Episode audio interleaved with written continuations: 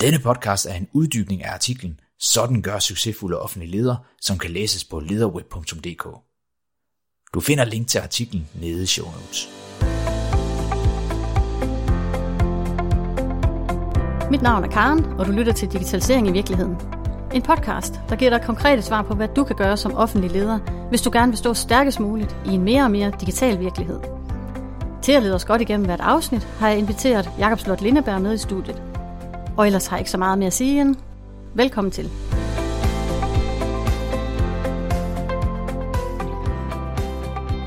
Nå, Karen, hvad kan vi så forvente os af det her afsnit?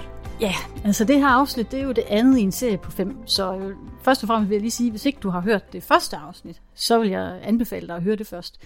Men i det her afsnit 2, der kan du simpelthen høre om, hvorfor det er, at jeg mener, borgerne er en vigtig brik i den digitale opgave.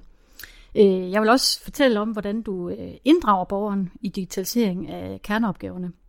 Fordi jeg mener, at digitalisering i høj grad handler om at se på borgerens perspektiv på dine kerneopgaver, frem for det jeres eget perspektiv på processer og arbejdsgange. Ja, og jeg ved, du mener, at der er 2 måder at se sine processer og kerneopgaver. Altså, kan du prøve at komme lidt mere ind på det? Jo, jeg mener, at du kan enten se på dine processer indefra og ud, eller du kan se dem udefra og ind. Og det, som der er sket i det offentlige med digitalisering gennem rigtig mange år, det er jo, at der har man kigget meget på de interne processer, arbejdsgangene fra organisationens eget perspektiv. Man har gennemdigitaliseret alle de interne processer, eller rigtig, rigtig mange i hvert fald, og det giver jo god mening, det er slet ikke det, jeg siger. Men altså for eksempel, hvis du tager sådan noget som et hospital, så er det jo fuldstændig gennemdigitaliseret. Det er journaltagning, medicingivning, booking af patienter, og du registrerer værdier som blodprøver og alt det her. Det foregår via nogle IT-systemer, som... Og det kører faktisk, modsat hvad mange tror, så kører det faktisk i høj grad. Men det er alt sammen set indefra. Men hvis du ser det udefra, hvis du for eksempel kommer som patient ind på et hospital, så er dit oplevelse en helt anden af de her processer. Fordi din brugerrejse er helt anderledes end den kliniker, du møder på hospitalet. For dig som borger, der giver det ikke mening, at du bliver bedt om at gå hen til en anden afdeling for at få taget en blodprøve, eller du skal sidde og vente på anestesilægen. Men fra hospitalets side giver det rigtig god mening. De ved godt, hvorfor processerne er, som de er. Men det er lidt som om, man har glemt at tage borgerens stemme ind i processerne. Okay, hvad kan jeg så gøre som leder for at tænke borgerne ind? Jamen, jeg synes jo, hvis du sidder som fagleder, så kan du virkelig gøre noget her som leder, fordi rigtig mange faglige ledere, de er jo faktisk netop blevet leder, fordi du forstår og kender behovene hos lige præcis de borgere, som du betjener. Altså hvis du er leder for en børnehave for eksempel, så er du højst sandsynligt uddannet pædagog, og hvis du er leder på et hospital, så er du uddannet læge eller sygeplejerske for eksempel. Så den her evne til at vide, hvad der er borgerne, de har brug for, den skal du holde forrest, når I skal tale udvikling af digitale løsninger. Så det er dig, der skal spørge, hvad er egentlig vigtigt for borgeren? Hvordan vil de have den her ydelse leveret? Hvad forventer de? Så man ikke får digitaliseret for digitaliseringens skyld. Fordi det kan jo godt være, bare fordi andre har digitaliseret noget, så er det ikke sikkert, at I skal gøre det samme. Så jeg synes, du skal holde fokus på, hvad er det for et problem, vi forsøger at løse.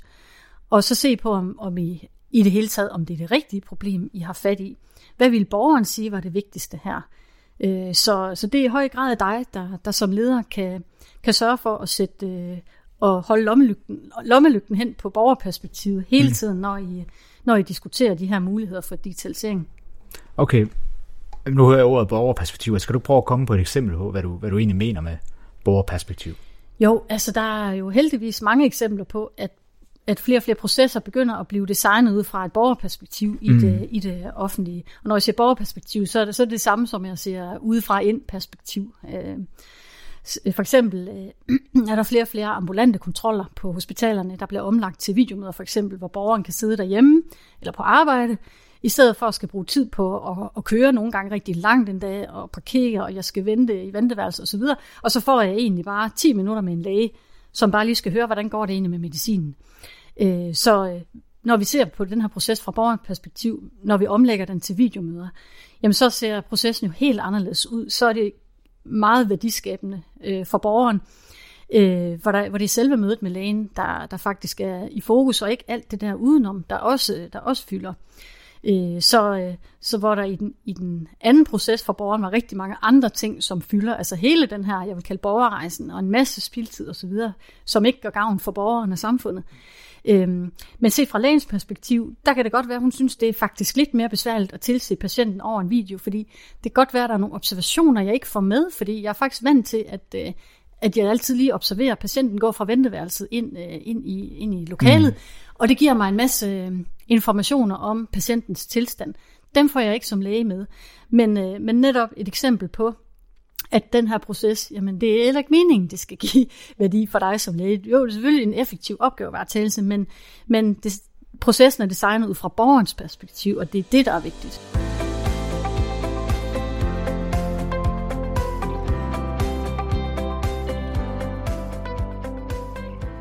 Hvilke metoder kan man så bruge til at få fat i borgerperspektiv? Jamen, jeg synes jo, det allervigtigste, det er, at man inddrager borgeren, når vi designer vores løsninger og processer. Det duer ikke, at man designer løsninger, som ikke egner sig til mennesker i virkeligheden. Og det er også derfor, min podcast hedder Digitalisering i virkeligheden. Og der er selvfølgelig masser af eksempler på, hvor det ikke er designet med mennesket for øje, men dem synes jeg, vi skal tage i et andet afsnit. Men i min virksomhed, der underviser jeg mange offentlige ledere i, hvordan kan de egentlig handle i det her digitale felt og stå stærkt. Og en af de vigtigste kompetencer, vi træner her, det er faktisk netop den her med, hvordan får vi fat i borgerperspektivet. Fordi vi netop er så dygtige til at se på vores processer indefra og ud. Og der bliver lavet rigtig mange arbejdsgangsanalyser i et væk, ikke på mit kursus, men ellers. Og det giver os bare ikke borgerperspektivet, og det giver os ikke løsninger, hvor kerneopgaven, leveringen til borgeren, er i fokus. Så jeg kan sige, at det jeg bruger, når vi underviser i min virksomhed, det er en metode, der hedder service design. Og det er netop en metode, hvor man interesserer sig voldsomt for, hvad det er for et problem, du gerne vil løse. Hvad er det simpelthen, der er på spil for borgeren? Hvad har borgeren behov for, der bliver løst. Så service design har altid mennesket i fokus. Det er brugerne af et service, vi interesserer os for.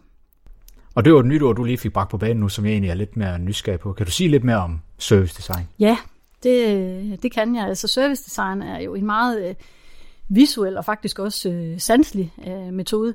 Og det er lidt atypisk i forhold til den måde, man nogle gange arbejder med processer i det offentlige. Men service design, når vi bruger service design, så henter vi faktisk borgeren helt ind i maskinrummet og spørger, hvad vil du have løst? Hvad er dit behov? Og ofte der er det behov noget helt andet, end det vi tror inden fra systemet.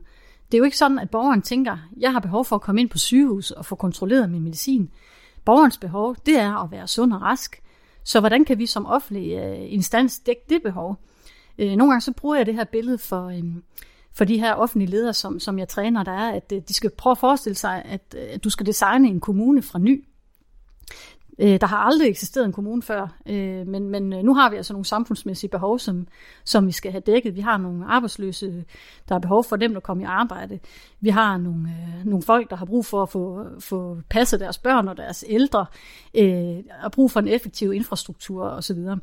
Så hvis du nu skulle tænke en kommune forfra, hvordan vil du gribe det an?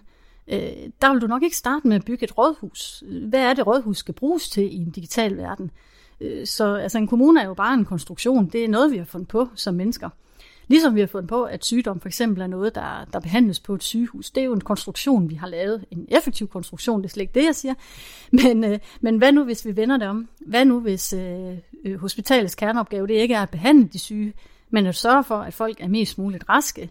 Jamen, så kan vi jo faktisk vende sundhedsvæsenet lidt på hovedet. Og fordi vi så har de her digitale muligheder, som vi har i dag, så kan vi jo for eksempel lade patienterne monitorere sig selv derhjemme. Det er så moderne nu om dagen, at folk de måler helt vildt. Folk er vilde med at måle sig selv med alle deres... Det er lækkert med KPI'er. Præcis, det er dejligt og så videre. Men ja, det kan vi tage også med, hvordan det også nogle gange kan være problematisk. Men det jeg vil sige, det var, at hvis vi kan bruge de her data og få noget klogt digitalisering på banen, hvor sundhedspersonalets rolle bliver at holde øje med borgerens sundhedstilstand. og så bruge de her data på en ny måde, hvor algoritmer for eksempel kan lave forudsigelser om borgerens tilstand. Så vi kan komme derud, hvor ambulancen faktisk holder foran din dør sekundet før du får en blodprop, hvis vi nu skal være rigtig vilde. Men hvis jeg lige går tilbage til det her billede med rådhuset, eller fortsætter lidt med det billede, fordi der er vores problem jo så, at rådhuset er jo bygget. Vi har jo ikke revet det hele ned. Og der er endda nogle kommuner, som har flere rådhusbygninger, og det er jo helt vildt. Så vi har en masse gæld, som vi skal tage højde for, og vi har en kultur for, hvordan vi går til opgaverne. Og der er en af mine pointer også, at den her kultur, den kan du faktisk godt ændre på som offentlig leder. Der er faktisk ganske lidt lovgivning, der anviser, hvordan du skal løse kerneopgaverne. Loven siger, at du skal løse en kerneopgave, men den er lidt anvisende på, hvordan. Så det, hvordan kan du godt arbejde med, og du kan godt bruge digitale muligheder til at ændre på, hvordan du løser kerneopgaverne. Mm. Men hvordan analyserer man sig så frem til det rigtige problem? Ja, altså du skal først og fremmest inddrage borgeren, og det er jo virkelig blevet et buzzword, det her med, at borgeren skal i centrum. Ja, meget fluffy. Ja, meget, ikke også? Altså, det står på alle strategier og alle slides i det offentlige, borgeren i centrum og sådan noget der. Men du kunne jo prøve som leder at faktisk tage det alvorligt. Altså, der er jo rigtig mange, der er begyndt at lave borgerinddragelse, som man kan gøre på forskellige måder. Altså nu har jeg anbefalet service design som en konkret metode, fordi man her samarbejder med borgeren om at designe borgerrejsen i en given service. Fordi her går man faktisk ind og stiller en række spørgsmål, hvor man først analyserer den nuværende borgerrejse. Det vil sige, hvad er det for nogle skridt, den pågældende borger går igennem i den service, vi kigger på. Og her er det vigtigt, at man ser på den individuelle borger, altså at man ikke får det for generelt. Og der kan man bruge konkrete borgere, eller man kan bruge det, vi kalder personas. Jeg bremser lige Karen her, fordi hun fik nemlig sagt et ord, som jeg lige synes fortjener en uddybning.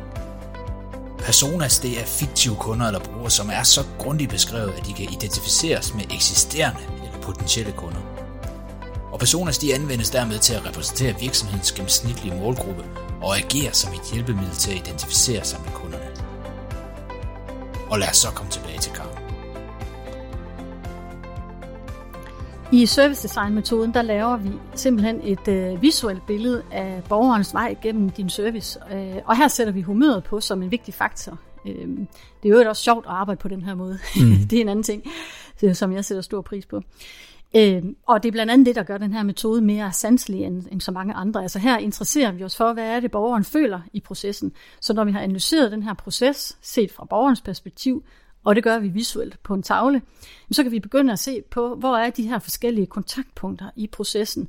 Hvor er borgerens kontakt med vores service? Og en kontakt, det kan være et telefonopkald, et møde, en mail. Hvad er det for en kontakt? Eller en selvbetjeningsløsning for den sags skyld.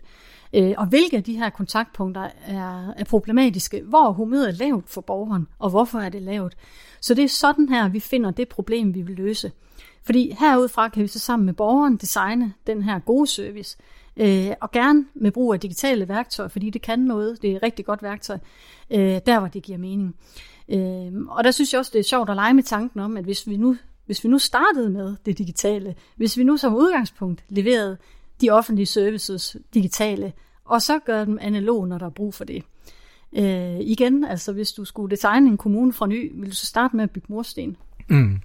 Altså det er jo meget tydeligt, at din klare pointe er, at man skal tale borgeren som den vigtigste i sådan en proces her. Altså, men hvad nu, hvis jeg er leder for et stabsområde, et lønkontor, et sekretariat eller noget lignende? Jamen, så er din borger eller din kunde, hvis jeg må bruge det udtryk igen, så er det jo de medarbejdere og ledere i organisationen, som du servicerer. Og der er det i virkeligheden den fuldstændig samme øvelse, du skal igennem med at inddrage de mennesker, der bruger din service, når du designer dine processer og løsninger. Ja. Så dem skal du simpelthen have fat i. Okay, men risikerer vi ikke også at tabe nogle borgere på gulvet i den her digitalisering? Det er i hvert fald en udbredt bekymring, som jeg helt klart godt forstår. Jeg synes, det er relevant.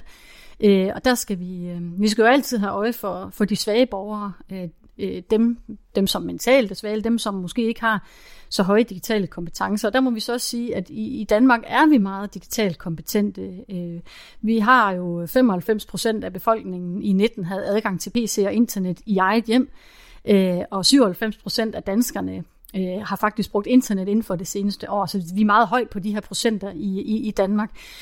Men der er en af mine vigtige pointer så også, at jamen, det vigtige er, at vi designer brugervenlige løsninger. Vi skal designe nogle løsninger, som er attraktive, fordi så skal vi nok få de svage borgere med. Altså et eksempel, det er jo sådan noget som e-boks, som jo er noget af det mest usiksede, men meget, meget effektivt, og noget, som mange andre lande kigger misundeligt på. Mm. Men de unge gider ikke bruge det, altså. Altså det er jo ikke, fordi de unge ikke er digitalt kompetente. Det er jo fordi, at de er vant til at tilgå det digitalt på en helt anden måde. De er vant til at få leveret tingene på en anden måde i et feed, de får på deres telefon. Så hvorfor skal jeg e-boks og læse beskeder fra det offentlige? Og jeg får en sms. Jamen SIM-kort er jo ved at dø ud, ikke også? Fordi hvad bruger vi det til? Så jeg mener, at vi i det offentlige skal være bedre til at designe nogle attraktive og brugervenlige løsninger. Også for de svage borgere. Og så synes jeg også, at vi skal have øje for, om der er nogle steder, hvor en service stadig skal tilbydes analogt, fordi der er borgere, for hvem det er den bedste løsning. Så et godt eksempel på det, jamen, det kunne være ældre borgere, som måske stadig skal modtage fysisk breve, fordi de har ikke kompetencer eller viden til, hvordan man går på e-boks eksempelvis. Ja, altså, kunne det være et eksempel? Ja, det er nemlig et rigtig godt eksempel, hvor vi faktisk har designet en proces, som det er muligt at fremmelde sig igen. Ikke også? Det er et rigtig godt eksempel. Og der er også nogle eksempler. Jeg har også et eksempel på, at digitalisering nogle gange kan spænde ben for faktisk nogle ganske simple processer. Jeg hørte fra en leder i psykiatrien, der fortalte, at hun skulle sende en ung mand hjem, som havde været indlagt. Og så fordi hun er en omsorgsfuld person, og hun interesserer sig for, hvordan er det, den her patient kommer hjem. Hun tænker faktisk i hele borgerrejsen her. Han skulle så med bussen hjem, men han havde ikke noget rejsekort. Så den her digitalisering med rejsekortet, den gjorde det faktisk svært for lederen at hjælpe den her unge mand, fordi hun kunne ikke... Altså i gamle dage, så kunne hun have givet ham et klippekort, fordi så kunne han bruge det, men det kan man ikke bruge længere. Hun kunne heller ikke bare give ham kontanter, for det kan man ikke købe en billet for i bussen.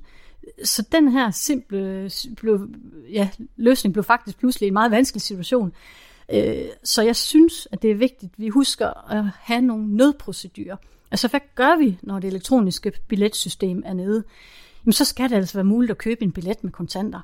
Eller når den her selvbetjeningsløsning ikke virker i kommunen, jamen så skal man stadigvæk kunne komme ned i borgerservice, også uden at bestille tid. Så vi skal huske de her kompetencer.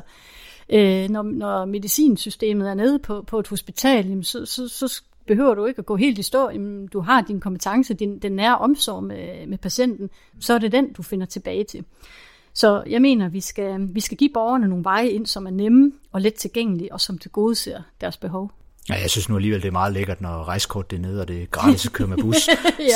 Så er vi lidt inde på igen, at digitalisering, det er altså ikke altid den bedste løsning. Nej, ikke hvis designet ikke er i orden. Det er simpelthen så vigtigt. Så det vigtige for mig er ikke, hvorvidt en service er digital eller ej. Nej, det vigtigste er, at den er let og tilgængelig for borgeren. Så man ikke får det der miskmask. Altså nogle gange, så har man de her løsninger, hvor du som borger får sendt et link, så skal du gå ind på en side, udskrive en blanket, som du udfylder i hånden og tager med ned på kommunekontoret. Altså det er ikke en smart løsning. Det synes du ikke? Det synes jeg simpelthen ikke er en smart løsning. Og vi kender jo alle de der eksempler, ikke også? Ja. Altså, så designet skal være godt. Ja. Altså du har utrolig stor fokus på service i det her afsnit, altså begrebet service. Altså kan du prøve at folde det lidt mere ud? Ja, altså jeg er helt klart meget optaget af, at vi ser på det offentlige som en række services for borgerne. Og her med service her, der mener jeg, at det er en service, det er den kerneydelse, du giver til borgeren. Det kan være børnepasning, ældrepleje, undervisning, bostøtte, godkendelse af byggesager osv. Der er jo 1000, en meget, meget lang liste, der er jo alle de her serviceområder i det offentlige. Så en service, det er her forstået som den række af interaktioner, du har over tid og sted. Og så er det oplevelsen af service, og den oplevelse, den varierer fra borger til borger. Så service er noget immaterielt, modsat et produkt. Så det her med borgerperspektiv i min optik, det er også at have et kundeperspektiv. Hvem gør vi noget for? Og det er jo nogle steder i det offentlige, der er det virkelig et fyord at omtale borgere som kunder, og det er heller ikke fordi, at jeg fortæller for det. Det har nogle andre problemer, mener jeg. Men det skader jo ikke at se på sine ydelser som en service, som noget, du leverer til nogle borgere. Og at man også ser på, hvordan vil jeg egentlig gerne selv møde min service. Altså, hvad gør det ved mig, hvis jeg skal vente 15 minutter i kø, når jeg ringer ind til kommunen? Mm. Jamen, det gør det præcis det samme ved mig, som hvis jeg skal vente 15 minutter til mit teleselskab i telefonkøen. Oplevelsen, den er jo fuldstændig den samme. Så service, det handler også for mig om forholdet mellem borger og dig som leder og dine medarbejdere. Og her mener jeg, at det betyder noget, hvordan vi taler om borgerne. Jeg er uddannet humanist og har hovedfag i dansk, så jeg har meget optaget af ord. Og jeg mener faktisk, det gør en forskel, hvilke ord det er, du putter på borgerne. Så det kan du spørge dig selv om. Hvordan taler vi faktisk om borgerne, når de ikke er der? Hvad er det for nogle ord, vi kalder dem? Er de klienter? Er de patienter? Beboere, pårørende osv.?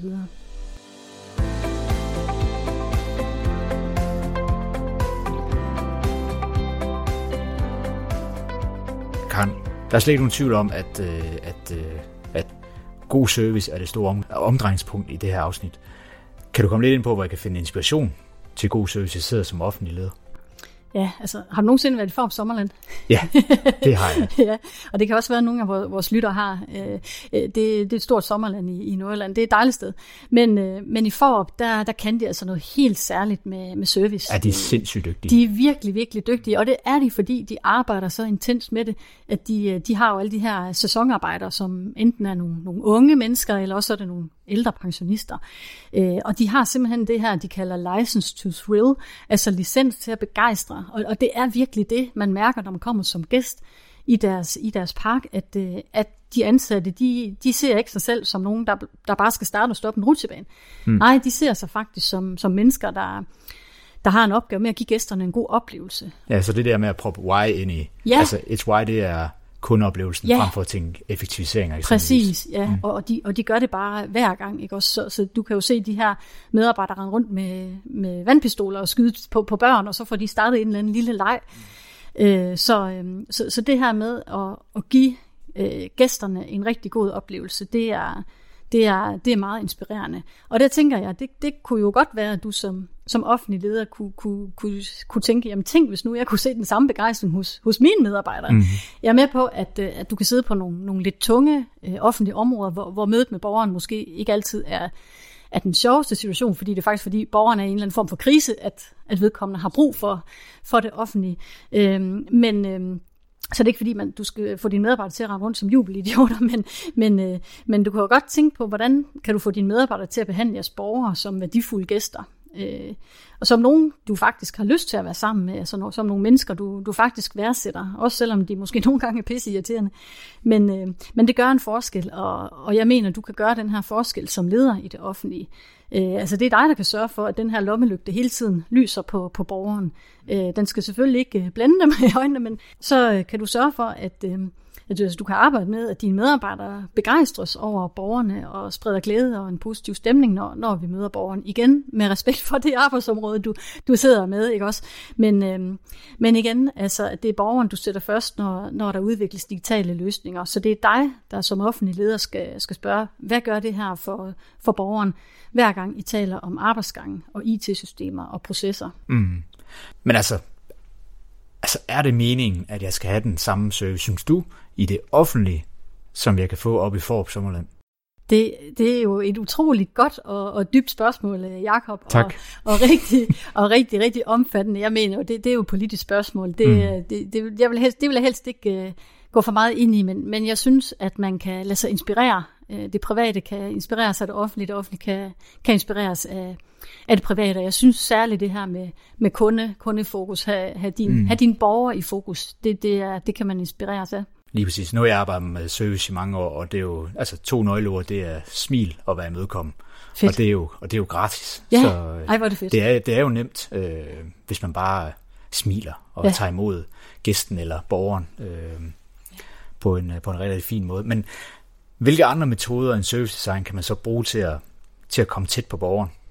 Jamen, jeg synes, det er en god idé at kombinere service design med andre metoder. Gerne sådan nogle etnografiske og lidt antropologiske metoder er jeg også lidt optaget af. Og det kan godt være, at du så tænker, jamen, jeg er jo ikke etnolog eller antropolog, eller hvad de her fine titler hedder. Nej, men du og dine medarbejdere kan jo godt gå ud og observere folk. Du kan bare gå ud på gaden, du kan tale med dine borgere, du kan være nysgerrig på mennesker i det hele taget. I det hele taget det her med at se borgere som mennesker først og fremmest. Og hvis du ikke selv er komfortabel med at være undersøgende på det her, så kan du for eksempel få et samarbejde med nogle studerende. Der er altså rigtig mange studerende, som bare vil elske og hjælpe jer med at få undersøgt borgernes behov. Så du kan jo tage fat i nogle uddannelsesinstitutioner. Og her vil jeg så opfordre dig til, prøv at tænke i de humanistiske fag først. Det er ikke ingeniørerne, der kan hjælpe dig med de her typer af studier, fordi det er studier af mennesker. Så du skal have fat i designere, eller antropologistuderende, eller en historiestuderende, eller hende der læser idéhistorie, som du kender i dit netværk, et eller andet. Fordi i rigtig mange år, der har vi lavet ingeniørerne om at designe vores digitale løsninger alene. Og der skal vi altså, efter min mening, have de humanistiske kompetencer med ind. Og der kan jeg også sige, der har jo været en hel del humanist-bashing i den offentlige debat igennem flere år. Du har jo haft politikere, der offentligt har sagt, at humanister, de kan ikke bruges til noget som helst, og nu skal alle unge bare ind og læse teknisk naturvidenskabelige fag. Det er der fremtiden er. Det mener jeg er en kæmpe fejl, og jeg bliver faktisk decideret ked af det, når jeg opdager, eller læser om, at fag som for eksempel tysk eller oldgræsk bliver nedlagt på universiteter i Danmark. Det synes jeg virkelig er en skam. Og som nævnt, så er jeg jo selv humanist, og jeg kan bare se, at jeg arbejder med digitalisering på en anden måde, end ingeniøren gør. Og det er på ingen måde for at tage ned om ingeniørerne, men igen, vi skal have forskellige kompetencer i spil, når vi arbejder med digitalisering. Og det kan du også bruge, hvis du sidder som offentlig leder og træder ind i et digitaliseringsprojekt i din organisation. Jamen, du kan også godt kigge på, hvad er det egentlig for nogle kompetencer, der her er involveret. Og du kan godt stille spørgsmål til projektlederen, hvis du fornemmer, at nu er der altså lige lidt for meget fokus på det tekniske, og der mangler fokus på det menneskelige. Og jeg kan også sige, at i mit arbejdsliv, der har jeg arbejdet rigtig meget i IT-afdelinger, og jeg elsker bare de her tekniske nørder, som findes i alle IT-afdelinger. De er så skønne, men de skal altså ikke stå alene med ansvar for digitalisering. Så gør du ikke dem ret. Og i mange år, så gik jeg faktisk lidt stille med det der med, at jeg var humanist. Jeg følte rigtig, jeg fornemmede lidt, at det ikke sådan var helt fint nok, når man nu arbejdede med IT, at så var man uddannet humanist. Og mine kolleger, de havde alle mulige andre uddannelser, end jeg selv havde. Så jeg følte lidt i starten, at jeg egentlig måske var lidt skæv i forhold til de andre. Men der har jeg jo så gennem årene erfaret, at jeg ikke på nogen måde er malplaceret i en IT-afdeling. Fordi at det, jeg kan, det er netop at holde mennesket først. Og det jeg kan, det er at arbejde med forandringer, med kultur og adfærd, og IT-projekter handler også om de her ting, det er ikke kun teknikken. Så jeg kan se og danne de her historiefortællinger ud af et IT-projekt. Hvad er det egentlig, IT-projektet vil fortælle til omverdenen? Hvad er det for en grundfortælling, den taler ind i? Og hvordan bidrager det her digitaliseringstiltag til at opfylde organisationens øvrige mål? Så hvad er det, hvad vil vi bruge digitaliseringen til, og hvad bidrager det til for borgeren? Det blev lige en lille brandtal for humanister her, Jakob. Ja, men den humanistiske tilgang er vel også vigtig, hvis vi skal gå lidt tilbage til at tænke borgeren i centrum. Jamen, så skal der vel også et menneskeligt aspekt med ind i, når vi tænker digitale løsninger, hvor borgeren er først. Ja, lige præcis. Og jeg kan prøve at komme med et eksempel på hvordan man kan se forskelligt på det, og hvordan man kan inddrage borgere i skabelsen af velfærd. Meget gerne. Ja, som jeg synes, man skal have. De her nye supersygehuse, der bliver bygget rundt i alle regioner, og en lille parentes her, hvad fanden er det egentlig for et ord? Det der med super, det synes jeg er lidt pudsigt. Er det mere super, fordi det er nyt? Eller, ja. Men designet af dem her, også med de fysiske rum, så har man først spurgt personalet, hvordan skal det her rum egentlig designes, altså det fysiske rum? Og personalet, de havde meget fokus på, at det skulle være let at løfte og håndtere patienterne fysisk. Så der skulle være løftemaskiner og en masse smart teknik, som kan gå ind og hjælpe os med den her opgave. Og det var jo meget med arbejdsmiljø og deres processer for øje, naturligvis. Så spurgte designeren så nogle forskellige patienter om, hvordan skal det her fysisk rum, hvordan skal det egentlig indrettes? Og her fik vi så et helt andet svar, fordi der var for eksempel en psykiatrisk patient, der sagde, jamen hør her, hvis jeg kommer ind i et rum, der er fyldt med løftemaskiner, så er det første, jeg tænker, det er, hvordan kan jeg hænge mig selv i dem? Mm-hmm. Så det er jo to meget forskellige perspektiver. Det må man sige. Ja, og der synes jeg jo, at vi skal designe vores rum til mennesker igen. Både de fysiske rum og de digitale rum. Og der kan du jo skaffe dig indsigt i borgeren igen. Altså, og det kan komme på flere måder. Nu nævnte jeg lidt, jamen du kan gå ud og spørge dine borgere. Og der mener jeg, det er bedre at spørge få borgere end slet ikke. Det kan godt være, du sidder og tænker, jamen jeg servicerer 1000 borgere. Jamen har du prøvet at spørge 2? Det er da en start. Og der er også en af mine pointer ind om, når du skal designe sådan nogle løsninger, eller de studerende, du nu måske får aktiveret her, altså at du får ikke nødvendigvis større indsigt ved at spørge 100 borgere. Så brug de her kvalitative metoder til at skaffe indsigt frem for de kvantitative metoder som spørgeskema osv. Glem det der spørgeskema, og så vær i stedet for observerende og nysgerrig på dine borgere. Du kan jo sætte dig ud i venteværelset. Prøv at opleve stemningen. Hvad ser og oplever dine borgere egentlig, når de er i din service? Hvad er det, faren han oplever, når han afleverer sit barn i din vuggestue? Hvad tænker han på, når han forlader barnet i armene på dine medarbejdere? Hvad er det egentlig? Hvad fylder i hovedet på den arbejdsløse, som kommer i dit jobcenter? Fordi det kan godt være, at mangle et job faktisk er det mindste af hendes problemer, fordi hendes mand har kræft, og hun har i øvrigt selv en depression. Jamen har du og dine medarbejdere, har I prøvet jeres egen service af? Det synes jeg også er noget, du helt klart bør gøre som offentlig leder. Du skal ind og mærke på egen krop, hvordan er det at være i den her service. Et eksempel, jamen du skal også vide, hvordan kommunens selvbetjening virker, hvis du for eksempel er leder på en børneinstitution eller en skole. Jamen så prøv, hvordan er det egentlig at indmelde et barn i institution? Fordi det er jo din borgers første møde med din service. Og du skal også interessere dig for det her, selvom det er en anden afdeling, der er ansvarlig for den her selvbetjeningsløsning. Så den skal du kende og favne den. Og hvis du så ikke er tilfreds med den, så er der nok stor risiko for, at dine borgere heller ikke har en god oplevelse af den løsning. Og det mener jeg også, du kan gøre noget ved. Du kan jo godt prøve at tage fat i dem, der er ansvarlige for selvbetjeningsløsningen, og så stille nogle forventninger om, at den bliver designet bedre. Der kan du for eksempel foreslå, at de inddrager nogle borgere i det. Så i det hele taget, så handler det for mig meget om, at vi får kigget på hele borgerrejsen i din service, og at du også tager ansvar for hele rejsen heri. Også selvom det er andre afdelinger eller sektorer, der er med. Og du kan faktisk godt gøre noget. Det kan godt være, at du ikke alene kan løse problemet, men tag fat i de andre afdelinger og sektorer. Sæt dig i spidsen for at få udviklet nogle gode løsninger, hvor det er borgeren, der er i centrum. Og det gælder uanset, om det er digitale løsninger eller analoge processer. Så der er ikke nogen forskel der. Et borgerperspektiv, det trives faktisk rigtig dårligt i siloer. Så væk med dem, og så tænk i tværgående. Også selvom du nok sandsynligvis er placeret ind i en silostruktur.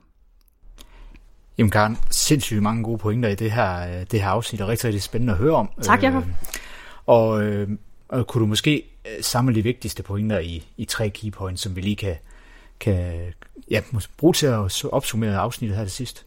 Ja, jamen, min første pointe det er, at du altid skal have borgerens perspektiv med, når I designer løsninger. Og for det andet, så synes jeg, du skal se på jeres kerneopgaver som service. Prøv at se, om du kan få det her indefra ud perspektiv, borgerperspektiv på jeres services. Lad dig inspirere af det private, for eksempel, i forhold til, hvordan de opfatter deres kunder, deres gæster. Og den tredje ting, det er at holde fokus på, hvad det er for et problem, I forsøger at løse gennem digitalisering. Så ja, det er nok de 3, jeg vil tage frem, men der var jo mange glimrende pointer undervejs. Det var der.